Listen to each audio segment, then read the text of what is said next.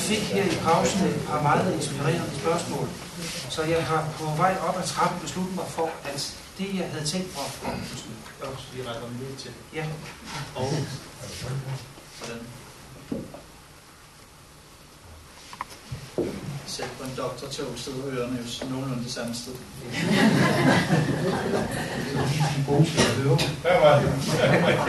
Der var den, ja. Nej, jeg fik et par meget inspirerende spørgsmål i pausen, og derfor har jeg besluttet mig for at, øh, at sige det, jeg havde tænkt mig at sige, men øh, sige det på en helt anden måde.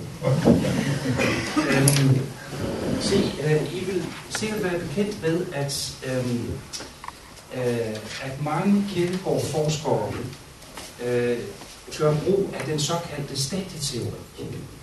Altså dette, at der er tale om en, en udvikling fra et umiddelbart stadium, det er der barnet befinder sig, men også mange voksne, som ikke gør sig de store tanker om noget som helst, øh, over æstetikeren, der øh, altså, som sagt tager bevidst afstand fra øh, kristendommen og det kristne valg, øh, over etikeren, som øh, øh, træder etisk i karakter, øh, over den religiøse, den etisk religiøse, og så til sidst øh, den øh, øh, kristendom.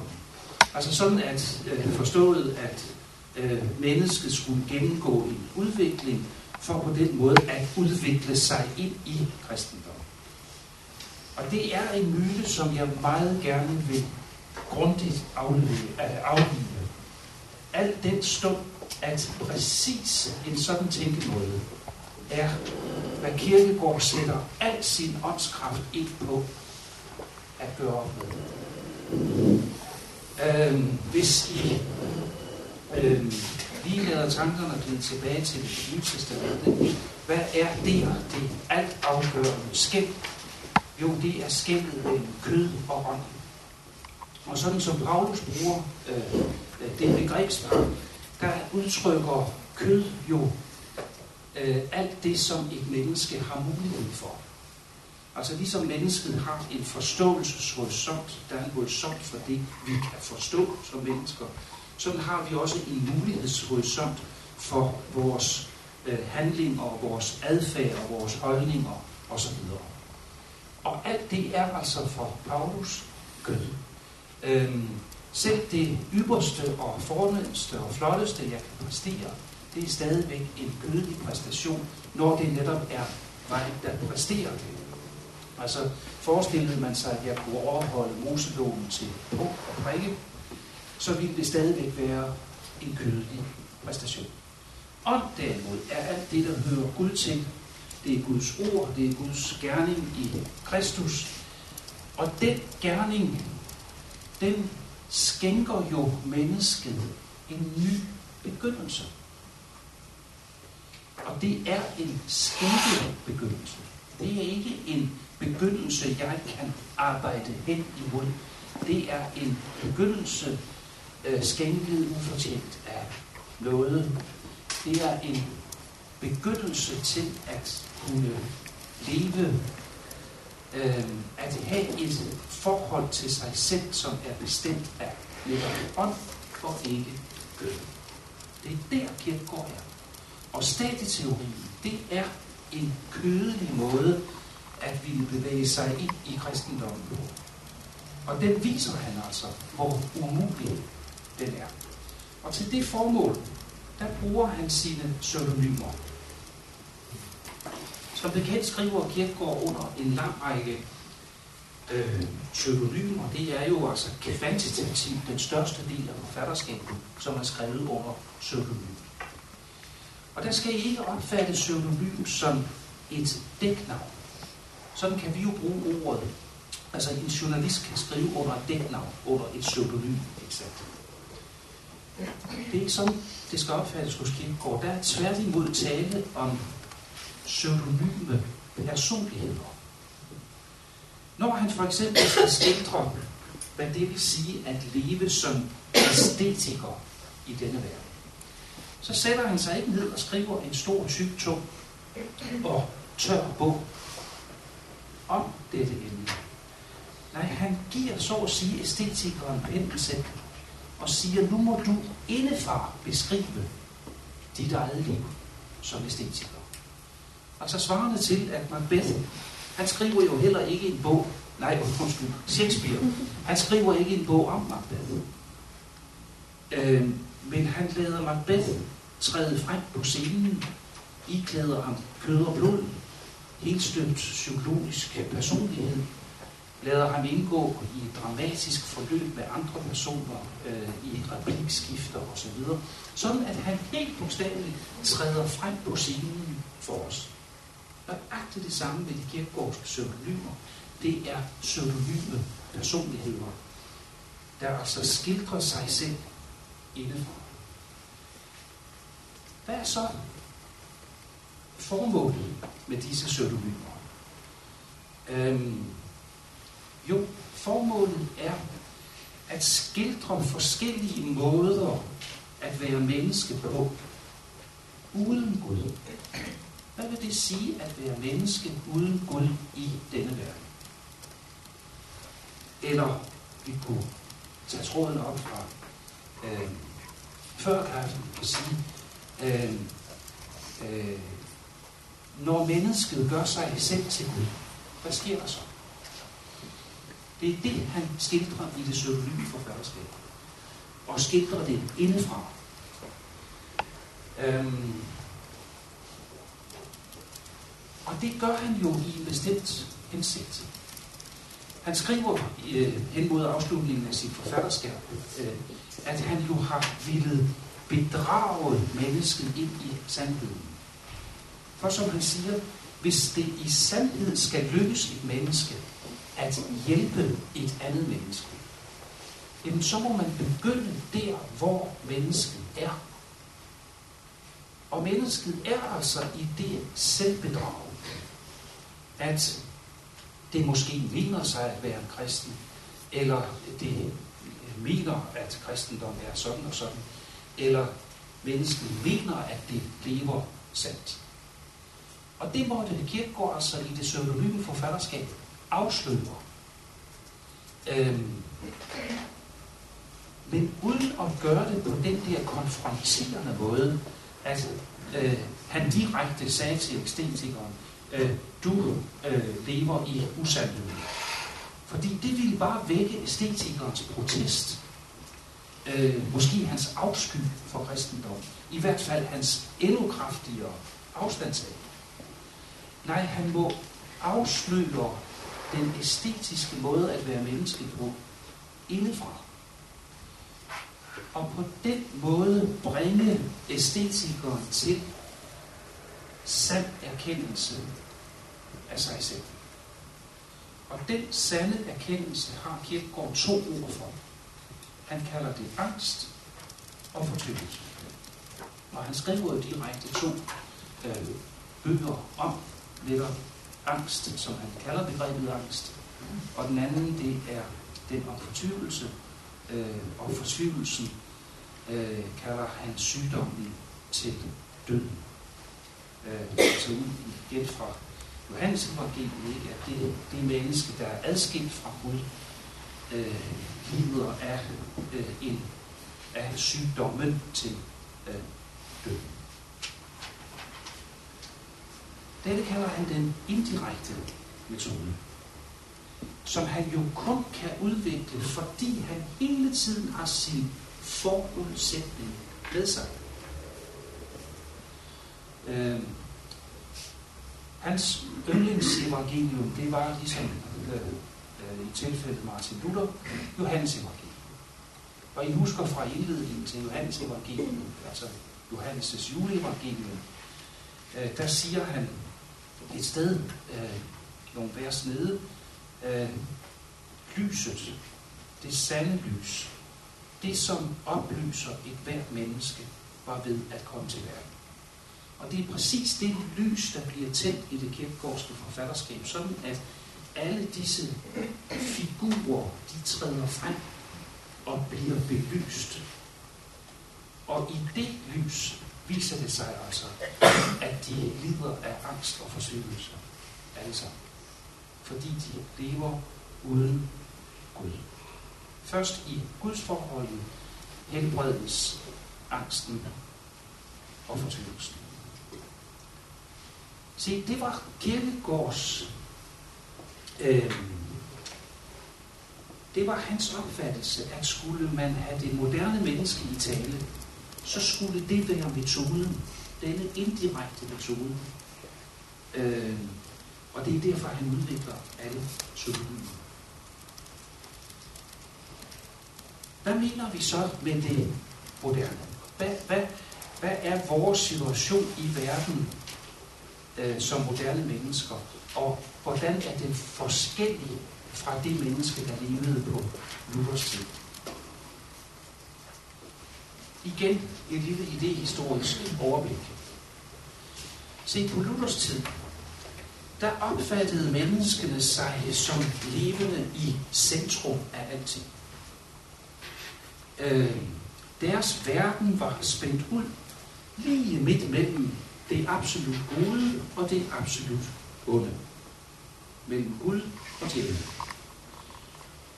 Og der var det enkelte menneske genstand for både Guds og djævelens allerhøjeste opmærksomhed. Og se, så lever man altså et betydningsfuldt sted, når man er født ind i sådan en verden, hvor man er genstand for Guds og djævelens allerhøjeste opmærksomhed. Derfor var verden, den var betydningsfuld, den var meningsfuld, øhm, den var øhm, karakteriseret ved fylde, den var karakteriseret ved, ved lys. Men så sker der faktisk lige i kølvandet på Luthers død i 1546, der sker der det, at der foretages over et spand af cirka 100 år en lang række naturvidenskabelige opdagelser, som til sammen indebærer, at mennesket mister sit centrum, og dermed mister sit hjem, fordi centrum jo nu flyttes fra jorden til solen. Og det kan man sige, jamen, for det konsekvenser for menneskers selvforståelse? Ja, i allerhøjeste grad. Øhm, Friedrich Nietzsche, den tyske filosof, som jo lever mange hundrede år efter, han beskriver det, der sker på følgende enkle, men også smukke måde. Han siger, ved de naturvidenskabelige opdagelser, der blev mennesket slynget fra centrum ud i det ubekendte X. Og se, derude er der ingen af os, der kan tåle at opholde os. For derude er det ikke betydning, men betydningsløshed. Det er ikke mening, men meningsløshed. Det er ikke fylde, men tomhed. Det er ikke lys, men mørke, der karakteriserer den menneskelige verden. Den første til at indse, hvor fatalt denne kopernikanske vending, som vi jo kalder det, øh, fordi ham, der sætter processen i gang, det er øh, den polske øh, øh naturvidenskab Copernicus. Øh, en kopernikansk vending, ikke? altså drejede 180 grader. Øh, og den første til at indse, hvor alvorlig øh, den situation er, øh, ikke blot for det eksisterende menneske, som skal finde ud af at leve sit liv, men, men også for den naturvidenskabelige erkendelse. Fordi hvad kan vi nu? Kan vi stole på vores sanser? Nu har vi gået her i århundreder, for ikke at sige årtusinder, og øh, øh, brugt vores sanser til det, vi regnede med var, øh, var, var, var sande iagtagelser. Men kan vi overhovedet det? spurgte han. Han var både naturvidenskabsmand og humanist, filosof. Hans navn er René Descartes. Og han sætter sig for at få løst det kæmpe problem, som det her er. Og det gør han i en lille bog fra 1623, som han kalder om metoden. Og den metode, han vil udvikle, det er en metode til at genvinde et nyt centrum. Fordi mennesket kan ikke leve uden et, et fikspunkt. Der er et eller andet, der skal stå fast i den menneskelige tilværelse. Ellers, bliver alt kaos. Øh, både for det enkelte menneske og for samfundet. Og det gør han altså så i den bog, og han bruger tvivlen til at nå det punkt. Han sætter sig simpelthen ned og begynder systematisk at tvivle om alt. Med henblik på at finde det punkt, der ikke kan tvivles om. For hvis nu han, havde, hvis nu han kunne det, så havde han jo fast grund under fødderne igen. Så, så havde han sikkerhed for, at det her punkt, det står i hvert fald fast. Og ud fra det punkt, der kunne han så bygge sin verden op igen. Altså svarende til det, en landmåler gør, øh, når han går ud i, i landskabet, eksempel. Øh, det kan jo godt som for en lægmand se temmelig uoverskueligt ud. Øh, hvordan skal den motorvej, øh, hvordan skal linjeføringen være, ikke sandt? Men han stiller sig op, og så, så finder han et fikspunkt. For eksempel et kirketårn. Og så tegner han landskabets streger ud fra dette fikspunkt. Det vil sige, at han bygger en verden op ud fra fikspunktet. Og det var præcis det, Descartes ville. Han ville bygge sin verden op ud fra det punkt, hvorom der ikke kunne tvivles. Fordi det lå ubetvivlet fast. Men læg mærke til, at han bruger tvivl til at komme til det punkt. Jeg tvivler, altså er jeg. Det var hans første konklusion. Det vil sige, selve det, at han sidder der og tvivler om alt, og det gør han ikke systematisk, om de naturvidenskabelige opdagelser, om filosofiens forudsætninger, om kirkens dogmer, alt bliver der sat et tvivl spørgsmålstegn ved, indtil han finder sit faste punkt. Og ud fra det punkt, der begynder han så at foretage sine valg. Han siger, jamen jeg vil vælge at inddrage de og de filosofiske forudsætninger. Jeg vil vælge at inddrage de og de af kirkens øh, dogmer, og så videre. Se, med den bevægelse, der foretages åndshistoriens kopernikanske vending. Fordi nu lægges centrum jo ind i Descartes. Og det er det aller, aller vigtigste, der sker med modernitetens indførelse. At fra at mennesket havde levet i centrum, så gør det sig nu selv til centrum. Og det, det er også vores livsvilkår, at vi har gjort os selv til centrum. Øhm, og at det altså er mig, der med mine valg afgør for eksempel Guds eksistens.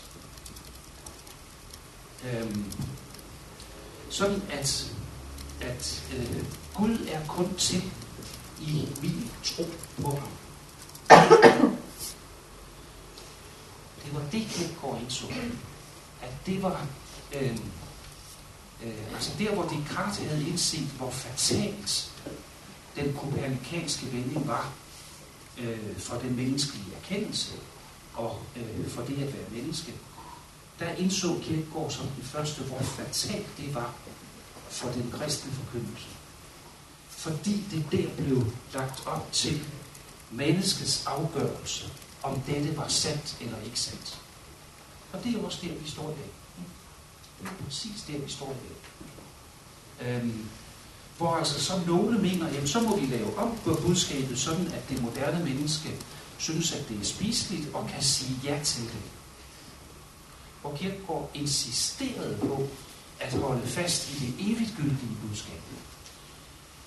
Men få menneskene overbevist om, at når de på den måde havde gjort sig selv til centrum, havde gjort sig selv til Gud, og udfoldet, udfoldede deres eksistens, enten som æstetikere eller etikere, eller hvad det nu måtte være, så var det, der karakteriserede deres situation, det var altså angst og fortvivlelse. Så I kan se, der, der er der altså tale om en udvikling fra Copernicus, hvor mennesket mister sit centrum, over Descartes, hvor mennesket gør sig selv til centrum, og så til Kirkegårds afsløring af, i lyset af evangeliet, at det menneske, der har gjort sig selv til centrum, lever i angst og fortvivlelse.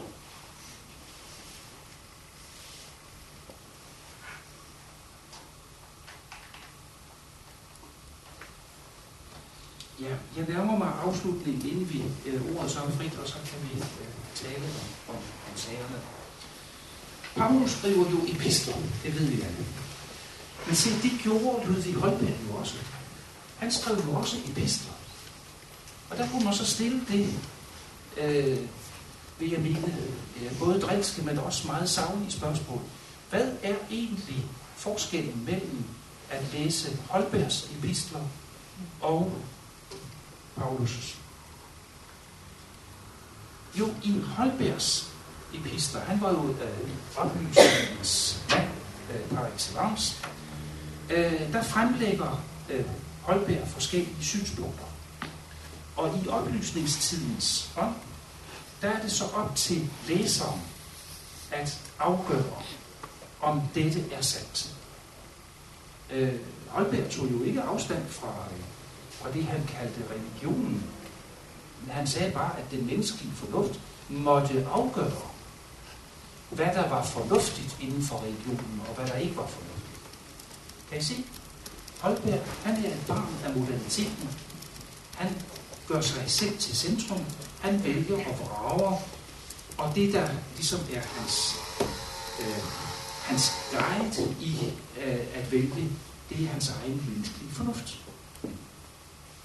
Sådan er hans epistler skrevet, og sådan lægger han op til, at, øh, at læseren skal læse ham. Hos Paulus er det blevet helt andet.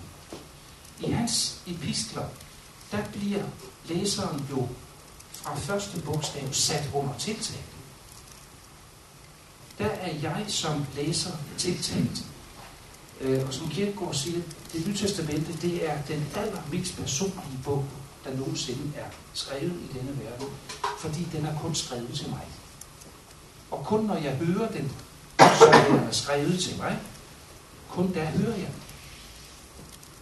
Og det jeg altså hører, det er, at jeg er sat under tiltale. At øh, Gud taler til mig. Han kalder på mig.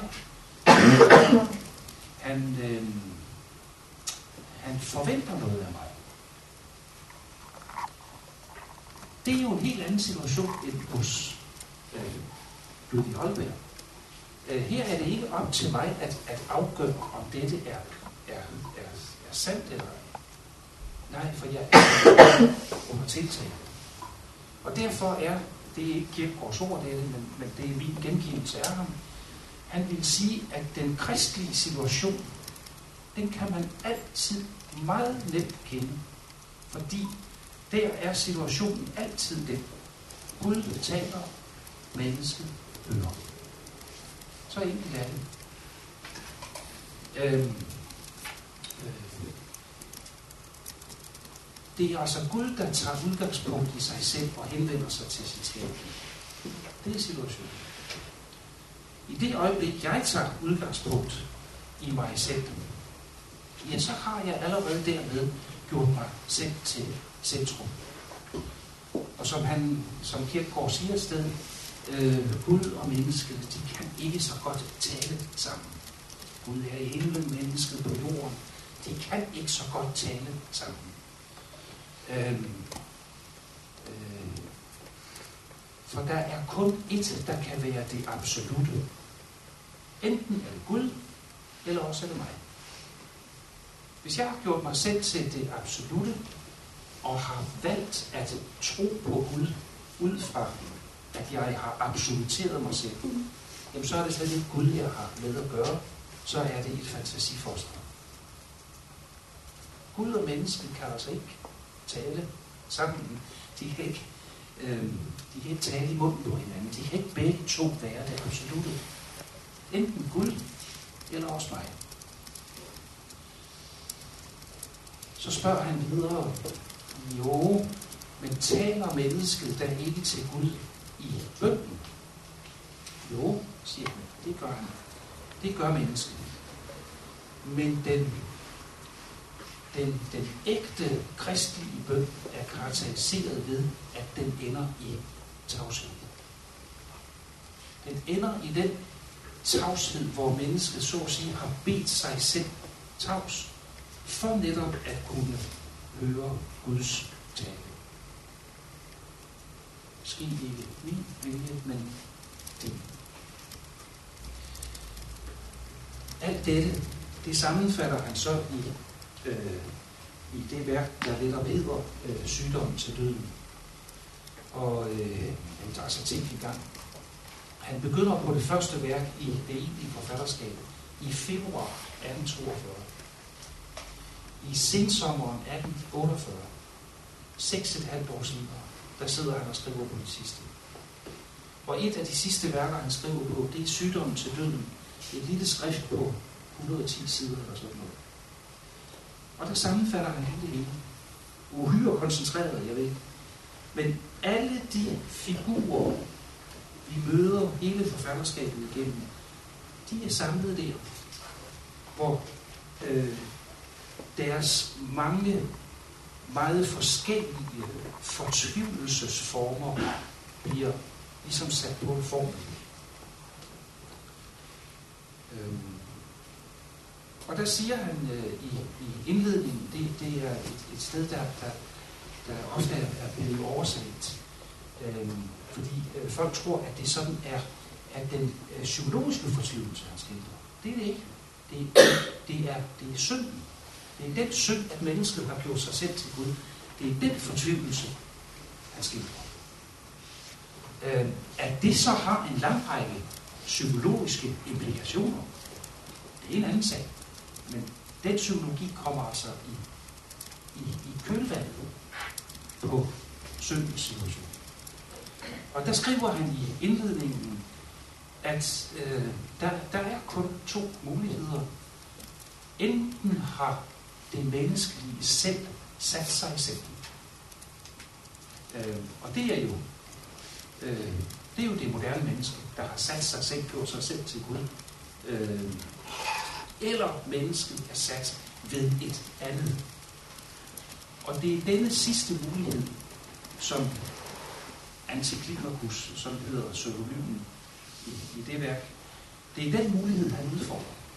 Fordi han siger, hvis nu vi antager, at mennesket er sat, altså skabt af Gud, så foreligger der grundlæggende set to muligheder for fortvivlelse. Nemlig den fortvivlet at ville være sig selv. Jeg ved godt, jeg er skabt af Gud, men jeg vil være mig selv. Jeg vil selv bestemme, hvem jeg er og hvad jeg skal. Og så analyserer han den fortvivlelse, der går i kølvandet. Den anden mulighed, det er, at jeg fortvivlet ikke vil være mig selv. Altså, at jeg ikke vil være den, som Gud siger, jeg er. Det følger der også fortvivlelse. Det er de to grundformer, han der udvikler.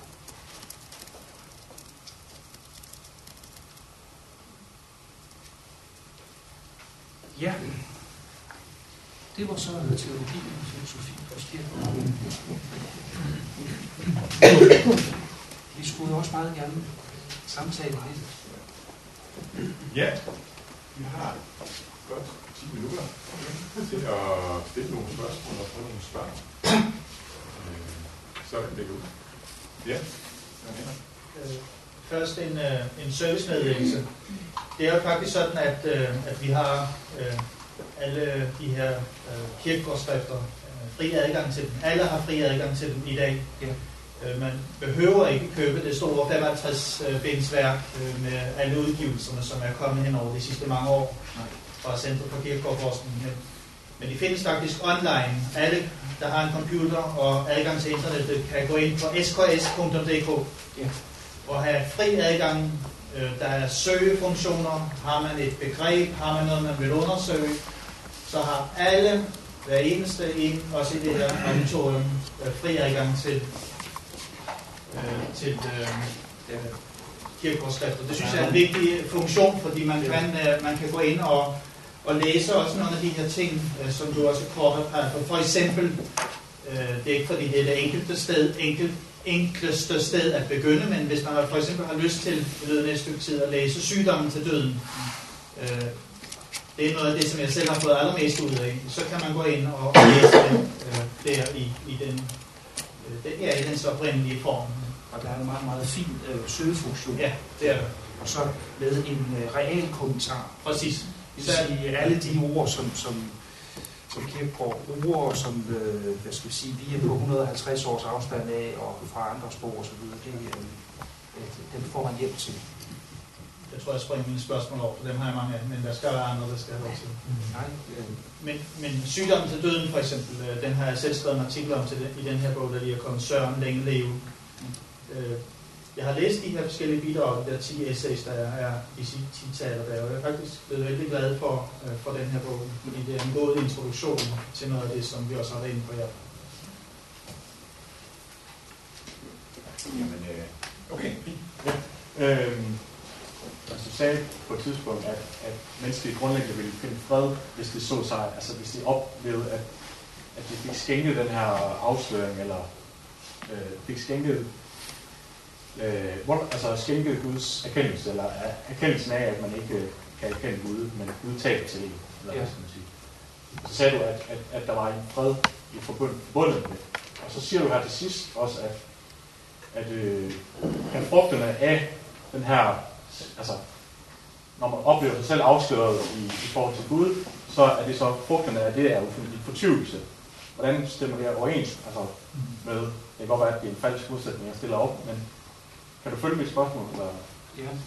Altså, hvornår, hvornår altså, jeg kan opleve mig fortvivlet på den ene og på den anden måde, som rigtig nok, øh, men hvornår er det, at jeg opnår vidsthed omkring, hvordan kan jeg vide, at, at jeg er skænket den her, altså den her udefrakommende, hvad skal man sige, ja. afsløring, eller Altså, øh, der mangler, ja, vi, vi mangler lige mellemregningen der, så det, det er Ja. godt, at du stiller spørgsmålet. Fordi, altså Kierkegaard ville finde det moderne menneske der, hvor det var. Stat i eksistensen i alle de her forskellige mange former, og så ville han ved hjælp af sin i første omgang skjulte forudsætning afsløre fortvivlelsen i det at leve sådan. Og når mennesket, det moderne menneske, var bragt til at, at se, at det er jo rigtigt. Øh, den, den analyse af min eksistens, den er jo rigtig. Så mente Kierkegaard, at, at, at så, ville, så ville mennesket være lydhørt over for evangeliet. Men, men først det. Altså, lidt svarende til, øhm, altså når, når, når Paulus og Luther taler om loven som en tugtemester til Kristus. Ikke? Altså, i, i menneskets erkendelse af ikke at kunne opfylde loven, er mennesket, øh, jeg har sagt, pisket hen øh, øh, til at tage til takke med noget. Ikke? Ja. Øhm, så man kunne sige, at den status, som loven har hos, hos Luther og, og Paulus, har eksistensen hos Kierkegaard. Det, det, det skridt, det mente han sig altså nødsaget til at foretage, netop fordi øh, øh, tiden var blevet moderne. Så lå den, den motiver, eller den foregår en eller anden øh, øh, fortvivlelse, mens noget af den, der giver fred, eller. Og det er sådan, Ja, fordi noget, det er jo at være hos Gud. Ikke? Ja. Ja. Altså han siger i sygdommen til døden, at først der, hvor mennesket gennemsigtige grunder i Gud, er det befriet for fortvivlelse. Og, og den gennemsigtighed, den, øh, den har mennesket der, hvor det ikke selv vil bestemme, hvem det er og hvad det skal, men hvor det er Guds bestemmelse med mennesket, der, der er indrådende. Det er det, han kalder springen over i det Øhm, der er, der er lige en anden myte, som vi så hurtigt lige kan få aflevet der. Fordi han taler intet sted om at springe ud. Øh, altså, du kender sikkert udtryk der på de 70.000 fagne. Ja. Og det bliver ofte udlagt som om, at mennesker skal, skal springe ud på de dybder. Tror, jeg forstår, jeg forstår det derhen, at det er et spring, der er foretaget fra netop øh, det æstetiske og, og så over det, øh, vi måske kalder omvendelse, eller Ja, det, ja, det du har haft. ja. Ja, jamen, øh, så, så, øh, ja, så, så, øh, så, så kan man godt tale om, om Nu foretager et spring. Nej, fordi han, han siger, det er, jo ikke, øh, det er jo ikke et spørgsmål om kægt at springe derud. Nej, det er et spørgsmål om at høre, at man allerede er derude. Ikke? Og kristen tro, det er så på de 70 20.000 farver. At tro på noget i Gud. Øhm, Det ved man også, når man foretager. ja, ja, altså... Øh. Ja. Ja. Det, det kan man jo netop ikke resonere sig til. Man kan ikke udvikle sig til det. Men, men, men man er der, når man hører. Men Anders, kan man så ikke sige, at man kan udvikle sig på en anden måde? Man kan udvikle sig til fortvivlelse. Altså, at, at det pseudonyme forfatterskab øh, alligevel har det udviklingsmæssige over sig, Ja. at, at man ved at blive præsenteret på sådan en person, øh, og måske endda blive præsenteret fra et forløb fra æstetikeren til etikeren, render panden mod en mur, at man, at, man, at man ser sig selv i det spejl, og igennem det at se sig selv i det, øh, føres et sted hen. Altså, i den, Ja. ja, det er ikke bare, en, ikke bare en beskrivelse af nogle forskellige typer, men det er også en beskrivelse, der vil trække os ind i de typer, og via det føres til den der afrum, hvor vi, hvor vi kommer ind. Jamen ikke nødvendigvis. Okay? Nej. Altså, øh, øh, man kunne øh, levende forestille sig den, øh, øh, hvad skal vi sige, øh, øh, dagens æstetikere, det er jo singlemanden, som lever i sin lille hybel og, øh, og, og, og skifter kvinderne ud, som andre skifter skjorter, ikke? og ikke vil indgå i noget forpligtende øh, fællesskab, øh, ikke stifte familie, øh, vil også skifte sine venner ud, alt efter for godt befindende. Ikke? Og man kunne jo forestille sig sådan en mand, der, øh, der blev afsløret i den grundløse fortvivlelse, som han jo egentlig har sin eksistens i. At han pludselig kunne høre evangeliet. Det evangelium, der er netop afsløret. Eller som Kirkegaard bruger til at afsløre. Øh, men man kunne også forestille sig en anden, øh, sådan som du skitserer, der, øh, om jeg så må sige, prøver flere af, af eksistensmulighederne af. Og hver gang løber panden mod muren. Men, men det, det er jo så hans, hvad skal vi sige, det er jo hans menneskelige erfaring, som Kierkegaard så kan tale til.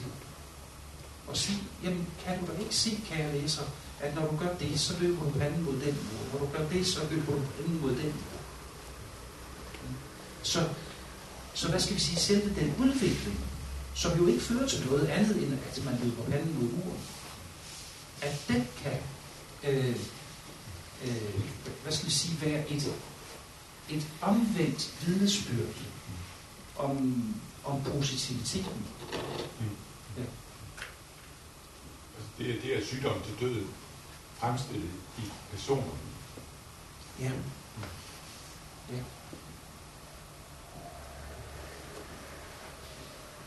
Men du vil ikke være med på, at Søren Kierkegaard er springbræt til det her så. Fordi det, altså jeg kan godt følge tankerne med, med at øh, alle de her ting, det giver en erkendelse af, hvad gør det nu i øh, Ja. Og så kommer han med sin lys, øh, eller kristelige øh, prædikener, eller øh, ja, skrifter også. Ja, ja.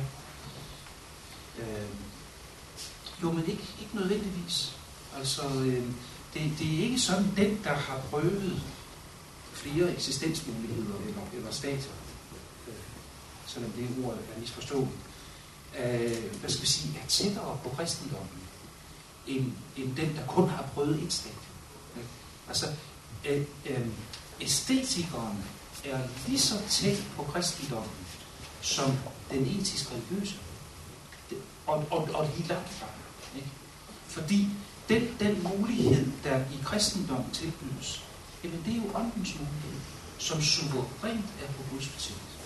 Der kan jeg hverken gøre fra eller til. Men, men mit, mit, øh, jeg, kan, jeg kan slå øjet op, og jeg kan høre, at jeg hverken kan gå fra, øh, gøre fra eller til, men få det hele fra hjernen. Det, det, det er det, der er, ja, man kunne godt sige pædagogikken i, i, øh, i de kirkegårdske søger. Okay, et minut igen. Jeg kan også svare kort. På et, tid, Ja. på et tidspunkt så sprang jeg ned og, og lavede lidt mere kaffe. Men øh, øh, har været inde på den her nøgle, som, som jeg synes har været en stor hjælp for mig at sætte den her forståelsesnøgle omkring, at, at der er en kæmpe forskel på at, at digte og lade sig digte. Altså i forbindelse med det at virkelig at se, hvor, hvor, hvad det er for nogle bærende relationer, der er, og nogle forudsætninger, der er for, for vores menneskeliv.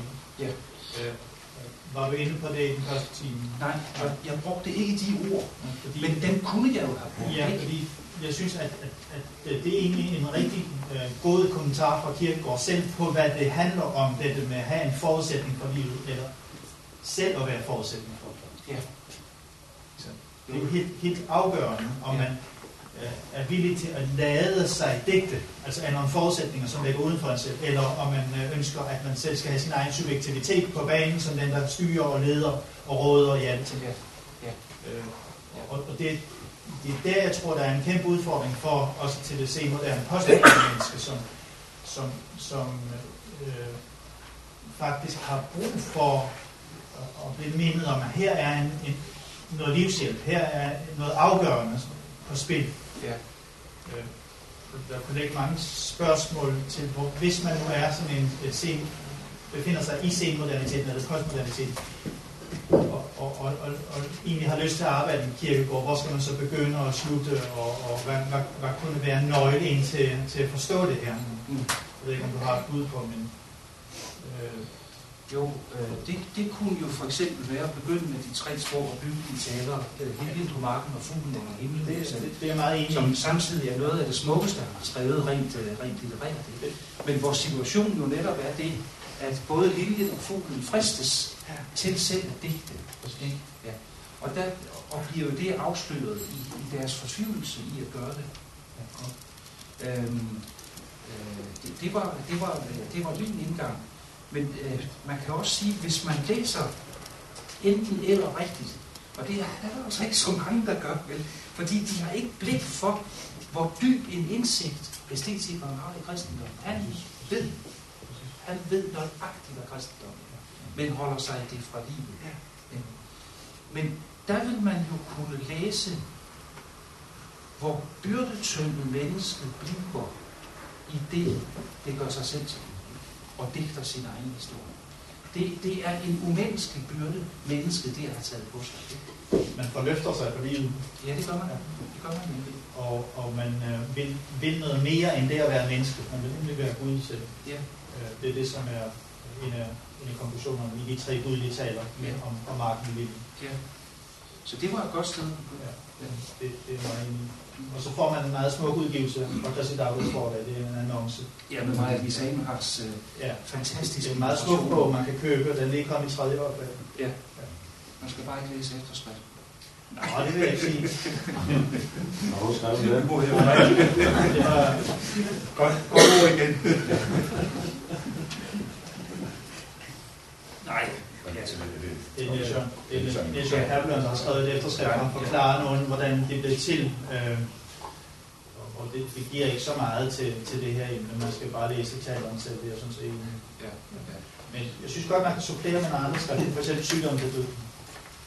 Så den der design, den der med den her samtidig Samtidig. selv, ja. den er virkelig god, den er godt anbefale. Prøv lige at holde den op. Yes. den er virkelig, virkelig god, fordi det er den ærede herre der, der fortæller lige så lysende klart om, hvad det går ud på. Og så er det så lige tilpas øh, mængde citater af Søren Kierkegaard selv, der lige er moderniseret en lille smule, så man næsten kan forstå. Er. Super.